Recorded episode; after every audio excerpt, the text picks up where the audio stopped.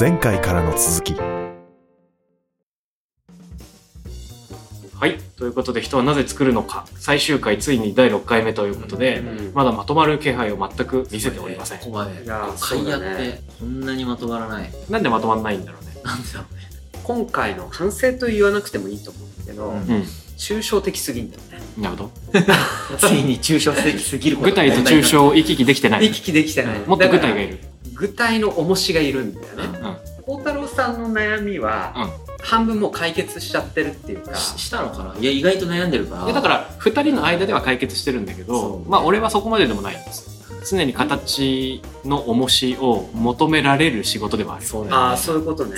あで僕たちはほら全く形を求められない仕事だそうだよね。だって俺ずっと概念の話しかしないもん俺もそうだもん。だから俺らの二人のメタメッセージはそんなこと気にすんなよって言ってんだよね。そうそうそうまあそうなのかもね。もう十分作る仕事してるよ。っつってうん。うんフィニッシュそうそうまあそれはそうなのかもしれないね。確かにねスタンスの違いが過去4回に明確に出てたと思う。うん。面白いでそうだ。でしかもそれを僕は認知さえしてなかったけど、はいヒロさんはギリギリ認知してたと。思う、うん。過去4回。それをもう一回聞き直したら面白いと思う。いやだってでここれは実はデザイナーだからっていうのは一個の観察なんだけど、うん。でもこれ全然全部じゃないと思ってるんですよ例えばですようん。ヒロさんはうん。自分の抽象的なもの概念とかコンセプトをうん。何かしらの形にする術をたくさん持ってるんです。ようん。本とかね。本にするとか、うん。言葉にするとかダイアグラムにするとか、うん講座のシラバスにするとか、うんあの自分のイラストで表現するとかっていううん具体のアウトプットを実は複数持っていて、はいはいだからこれさこの番組のコンセプトに立ち返るんだけど、うん。超相対性理論は抽象と具象を行き来する番組ですって言ってるじゃん。言ってる。でこれが抽象と抽象を行き来したら成立しないわけよ。だから必要なのどうしても行き来が。具体がね、具体が。うん。でそれを何だかやってるっていうパターンですよヒロさん。そうしよ でもなんだろう別に必ずしも僕自身のその悩みを相談したいってわけではないんだ。うん。この3人で話したらどうなるかなっていうことが一番気になって。いやでもさいいポイントだと思う。それさ僕も結構受ける相談なんだけど、うん。ある意味抽象優位な人がいて、うん。でも具体の出す術がないっていうことって結構苦しむわけですよ、うん。うん。表現ツールがない。だからいろんな思いとかアイデアとかがあったりするんだけどそれをなんか言葉でも伝えられなくじゃあ絵にできるかっていうとそういうわけでもなくっていう面その出口のなさ感みたいなものうんがうん。多分あるんだと思うね。ああいいこと言うね、うん。出口のなさ感だね、うんああ面白い。だから例えば龍之介とかさそれが会社っていうさ結構あー俺の場合会社になるのか。そうなんだよデータベースに修練されるのか。そうそうそうあれプロダクトだからね。一応、確かでももう出口確保してるからあとは一回確保したらそこの出口をいかに太らせるかっていう。に本当にそうなん話うん。データベース作るっていうのもなかったらもうずっと俺何してっか分かんないもん自分で。うん。多分。それは本当にそうかも、うん。ああ今のでよく分かった。なるほどなそれめっちゃ大事なんだ。EXIT ないと思ってたけどあるんだ自分も exit が大事なんだね。例えばもう朝起きてポッドキャストで Voicy 入れるとか、あー授業持ってるからさ学生の前で話すとかこういろんなツールあるからなんか解消するめっちゃ分かっためっちゃ分かった。やっと孝太郎さんが何に悩んでんだかよく分かった。気持ちが。うん。そうかも。あーで俺俺も今2人の話を聞きながらだんだん分かってきたんだけど、うん。今ねヒロさんが毎朝ポッドキャストを撮るうん。っていう話をしてくれてるまさにそういうことでうん。決まった出口を定めることで短期的時間と長期的時間がなんか両立してるって思える。みたいな。そうね。うん。その自分の長期的な目標があるんだけど、それは目標だけだうと永遠に日の目を見ないままになっちゃうから、あー。そうじゃない。これは毎日のポッドキャストという具体の積み重ねによってゴールに近づいているんだっていう確証を得られるうん。出口を定めるっていうことが必要で、うんで今日の朝ね僕うん。家ですごく気が重い仕事をいくつかこなしたんですよ。うん。すごいシンプルなことでうん。あの気まずいメールの返事をしなきゃとかああとあの日程調整をしなきゃとか、うん。一個一個のタスク自体は実はミクロなんだけど、うん精神力を必要とするものを後回しにしがちで、うんーうん。とかさなんかラジオを収録するときにあ今週紹介する本何にしようかなとか。これ最近気づいたんだけどどの本にするか決めればあとは難なくできるわけ。うん。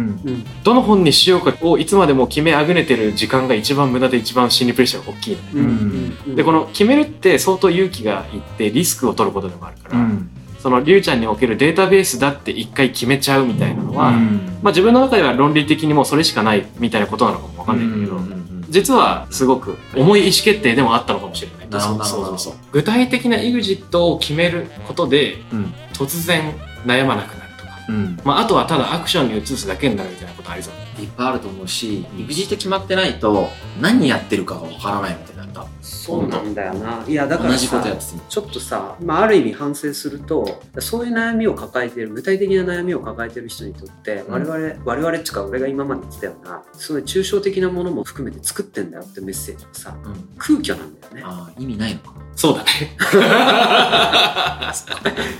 そうそういや確かにそうかもしれないよと、うん。ううんんまあ、ご立派ご立派なんだけどあ一方ででもそれって何らかの出口につながってる感がないっていうのはうん。それ辛いよねそうそうかも。だから、僕とかは、ものすごく初期にデータベース作ることを決めてしまってるから、うんうんある意味なんていうか、その決めるまでがめちゃくちゃ早くて、そこだけね。うんうん。それに関してはもうなんか、固定化させることでそれ以外を展開させてるから、うんなんかそれ動かしちゃうと、全部わけわかんなくなっていくんで、うん。うんアンカー作ってる感じだもんね。うん。うんそうだよね。一旦作るっつって。うん。それに悩んでたら悩むだろうね、確かに。うん。うん。作るべきなんだろうか、とかなっちゃったら。うんそうだねう。ん例えば概念はいろんな形を取り得る。うん。A も B も C もやってみたいし、うん。P も Q も S もやってみたいみたいになったら、うん。どれにしようみたいなので永遠悩めるよね。そうそうそう。だから、古典という会社が、ポッドキャストをする会社なのか、うん。人文知を広める会社なのか、んデータベースを作る会社なのかとかでいろいろ悩んだら、多分どうにもならない。その、ずっと悩み続けることになると思うんだけど、うん決まってるから多分できるんでしょうね。だからうんエグジットが分かってるからだ。うん。確かに。からそれが、その、プロジェクト前とかに、決まってない、ふわっとしたことをやってるみたいなのをやってると、まさにそういう、何やってんのか分かんねえみたいになる。確かに。うん。これ何これ？みたいな。うんうん意味あるんだろうけど、何か、何これ？みたいな。うんそれで形作るみたいな、なるのかもね。なるほどね。面白いね。うん解釈ができないんでしょうね、やっぱり、人が。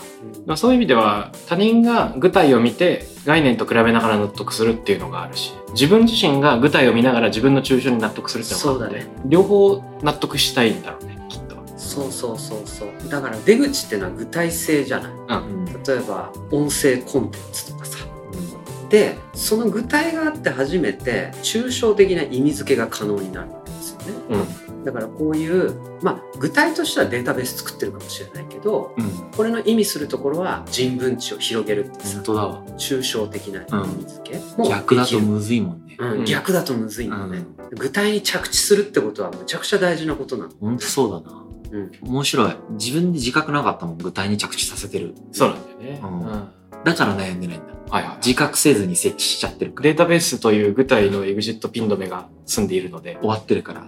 もう悩まずただクオリティを上げていくとか完成度を高めていくっていうことそうそれがだから会社単位だと、一回ピン止めしちゃったら一旦変わらないから、うん組織形成とか何をやるべきかも全部そこから展開できるから、うんあんまり悩む必要がないんだけど、うんこれが、孝太郎さんみたいに、プロジェクトごとに毎回考え直しですってなったら、確かにそうなると思うんう。んってなると。うん 形ってなんで人なんだっけみたいな。なりそうだね、確かに。あのちょっと手前味噌なんですけど手前味噌というか我が社のタクラムのうん尾形さんという人が言ってた興味深い話があるんですよ、うん。彼なりの人が作る理由は、人が作る理由ね。人が何かを作る理由っていうのは、自分の中に理想の何らかのビジョンとか姿があってうん。今世の中にそれがないっていう時にその認知の不一致みたいなのがあって本当はこうあるべきなのにっていう。う、でその認知の不一致をどうにか正そうとしてるんじゃないかっていう話をしてるのね。ああ、めちゃくちゃわかる、それ。すごい。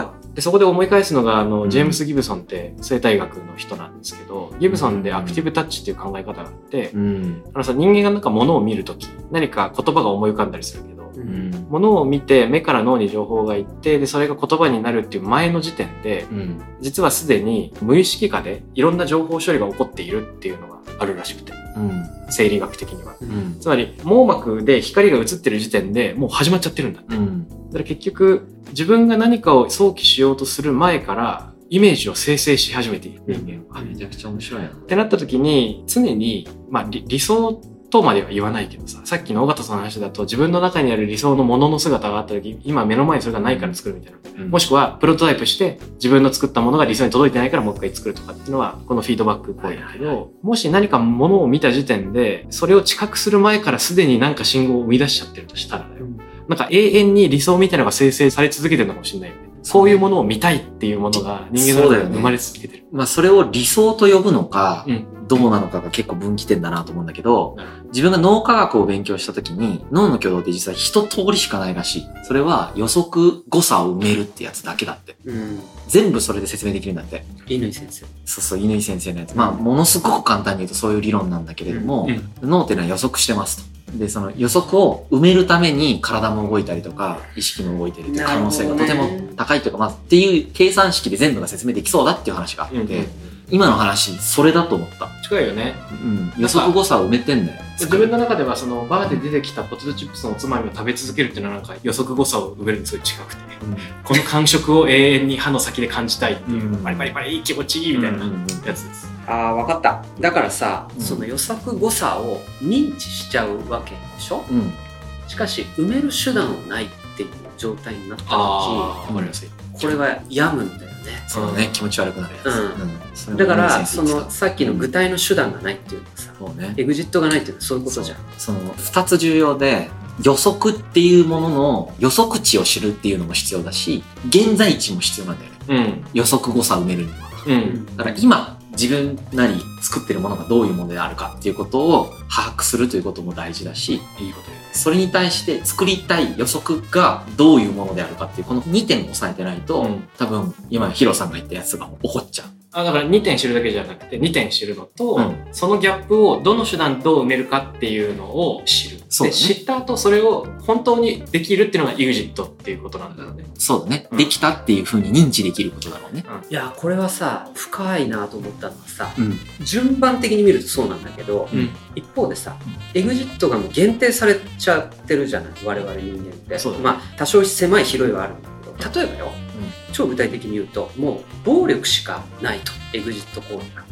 そうすると暴力というエグジットが正当化されるような世の中の認知を作ってしまうっていうことが可能になってしまうわけだよね、うん。つまりこいつぶん殴れば世の中はうん。平和になるみたいな、うん。だから本当はその認知を変えればもっと他のさうんソリューションを考えられるでも自分にはそのソリューションは打つことができないから、うん具体的な自分が持ってるエグジットを使える状態に世の中の認知を変えていくみたいな、面白いね。それはだからその予測みたいなものが、とか理想みたいなものが、どれぐらい恣意的に作れるかみたいな話ともつながってる。そうだねうんその、作れない可能性もあるよね。うんすべてが終わる議論だよね、また。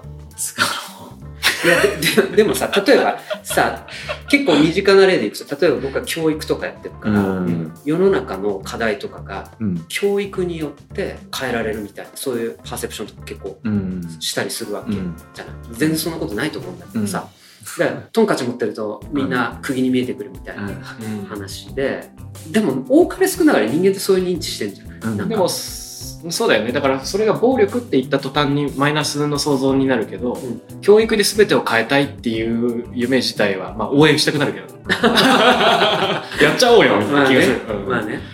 でも実際そう、そうだと思う。その、今自分が持ってる手段みたいなのが限定されてるから、うんうん手段に引っ張られる形で予測が引っ張られてる可能性すごく多分ある。その自分ができることによる予測みたいなのが多分あって、そうだね。自分が到達しそうなところしか予測できなくなる。そうだね。ああと過去の経験が多分ものすごく影響してるよね。うん。さっき言ったポテトチップスの食べて感触を楽しみたいっていうのはポテトチップスを食べたことがある人間にしかできない予測だから、うん。そういうことが多分実際にもっとでかい単位で起こってる。そうだね。うん。うん。分かった、わかった。まあ、なんだったなあれなんだけどだからさアンランとかよく言われてるじゃん。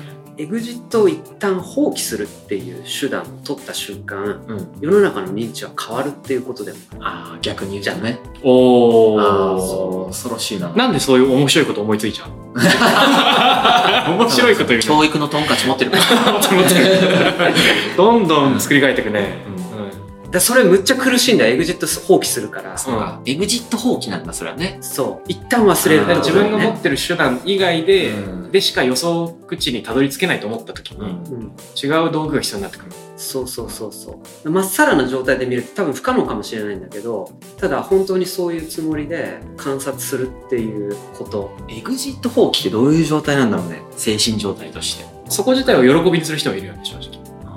例えば、新しいプログラミング言語で作ってみたいうんとか。でもなんかこう経験したいみたいなのがあって、多分それには。うんうん。それを経験するの楽しいことを知ってるから、例えばだけど、僕とかが勉強する前にこれを勉強した結果、何が起こるかは分かってないんだけど、勉強したら楽しいことは分かってるので、そのうん EXIT として抽象的に楽しくなることを理解してるから、勉強してるみたいな話と、今うんヒロさんが言ったやつは多分違うと思ってて、僕がここに行くと、マジで何が起こるかも分かんない上に、クソみたいな経験をするかもしれないんだけど、うん。突っ込むみたいな話でもあるよね。うん、そうだよねうん。それに予測を使わないって話だから、しかも、どうなるかを考えないって話だよね。それ。あの、ちょっと突然自分なりの腑に落ちが起こっちゃったんだけど、聞かしていいな話していいうん二人とも分かって嬉しい。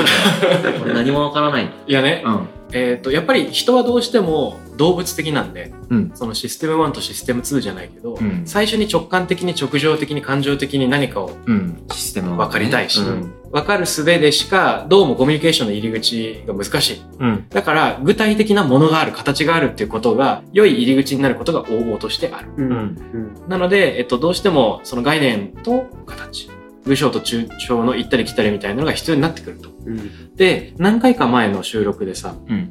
すでに体験した実感を思い起こす詩と、まだ見ぬ幻の未来と響き合う詩があるって話あった。ね言ってたね言ってたで、あの、まだ見ぬ幻の未来と響き合う詩っていうのは何かっていうと、自分が新しいものを作っちゃったことによって、他の人がそれを見て、うん。予測値が更新されるってことなんじゃないかと思うんだよね。ああれ見ちゃったから、もう今までの予測じゃないわってなるなるほどねで世界が広がっちゃう。ね。うん。うわってなるよね。つまり、できることはいろいろあって、今までに気づけてない現在地を気づかせてあげるっていうパターンもあれば、うん今までにない道具の使い方を教えてあげるっていう手もあれば、うん。今まで見たことない予測値を教えてあげるっていうこともなんか、もう、どれもアプローチとして、人に衝撃を与える入り口があるそのが、どれもやっぱりどうしても具体の形を入り口としてしか届きづらいんだよっていう。うん最終的にはそこに帰ってくる。うんそうかもしんないねうん。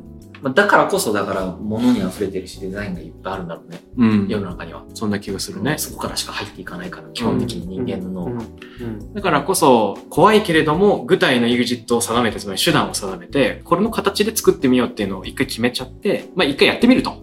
で、まあ失敗するとかうまくいかないみたいなののフィードバックの中で、ぐるぐるやっていくんだよね。ちょっと待って、それどういう話？それつまり、うんデータベースを作ると決めましたと。うんで、作りますと。うん。で、その一発目からして、プロトタイプその1からデータベースが機能するわけじゃないじゃん。うん。なんかちげえなと。うん。で、えっと、それをどんどん磨いていって、うんデータベース自体がパワーアップするってシナリオもあれば、うん100万に1、実はデータベースじゃなかったって気づくシナリオがあるかもしれない。うんみたいなのの、その軌道修正はしていいから、うんとりあえずリスク取ってデータベースって決めようよ、みたいな、そういう話かなと解釈しました。うんどの話がヒロさんの話がさっきの。僕、自分への自分の話がはい、すいません。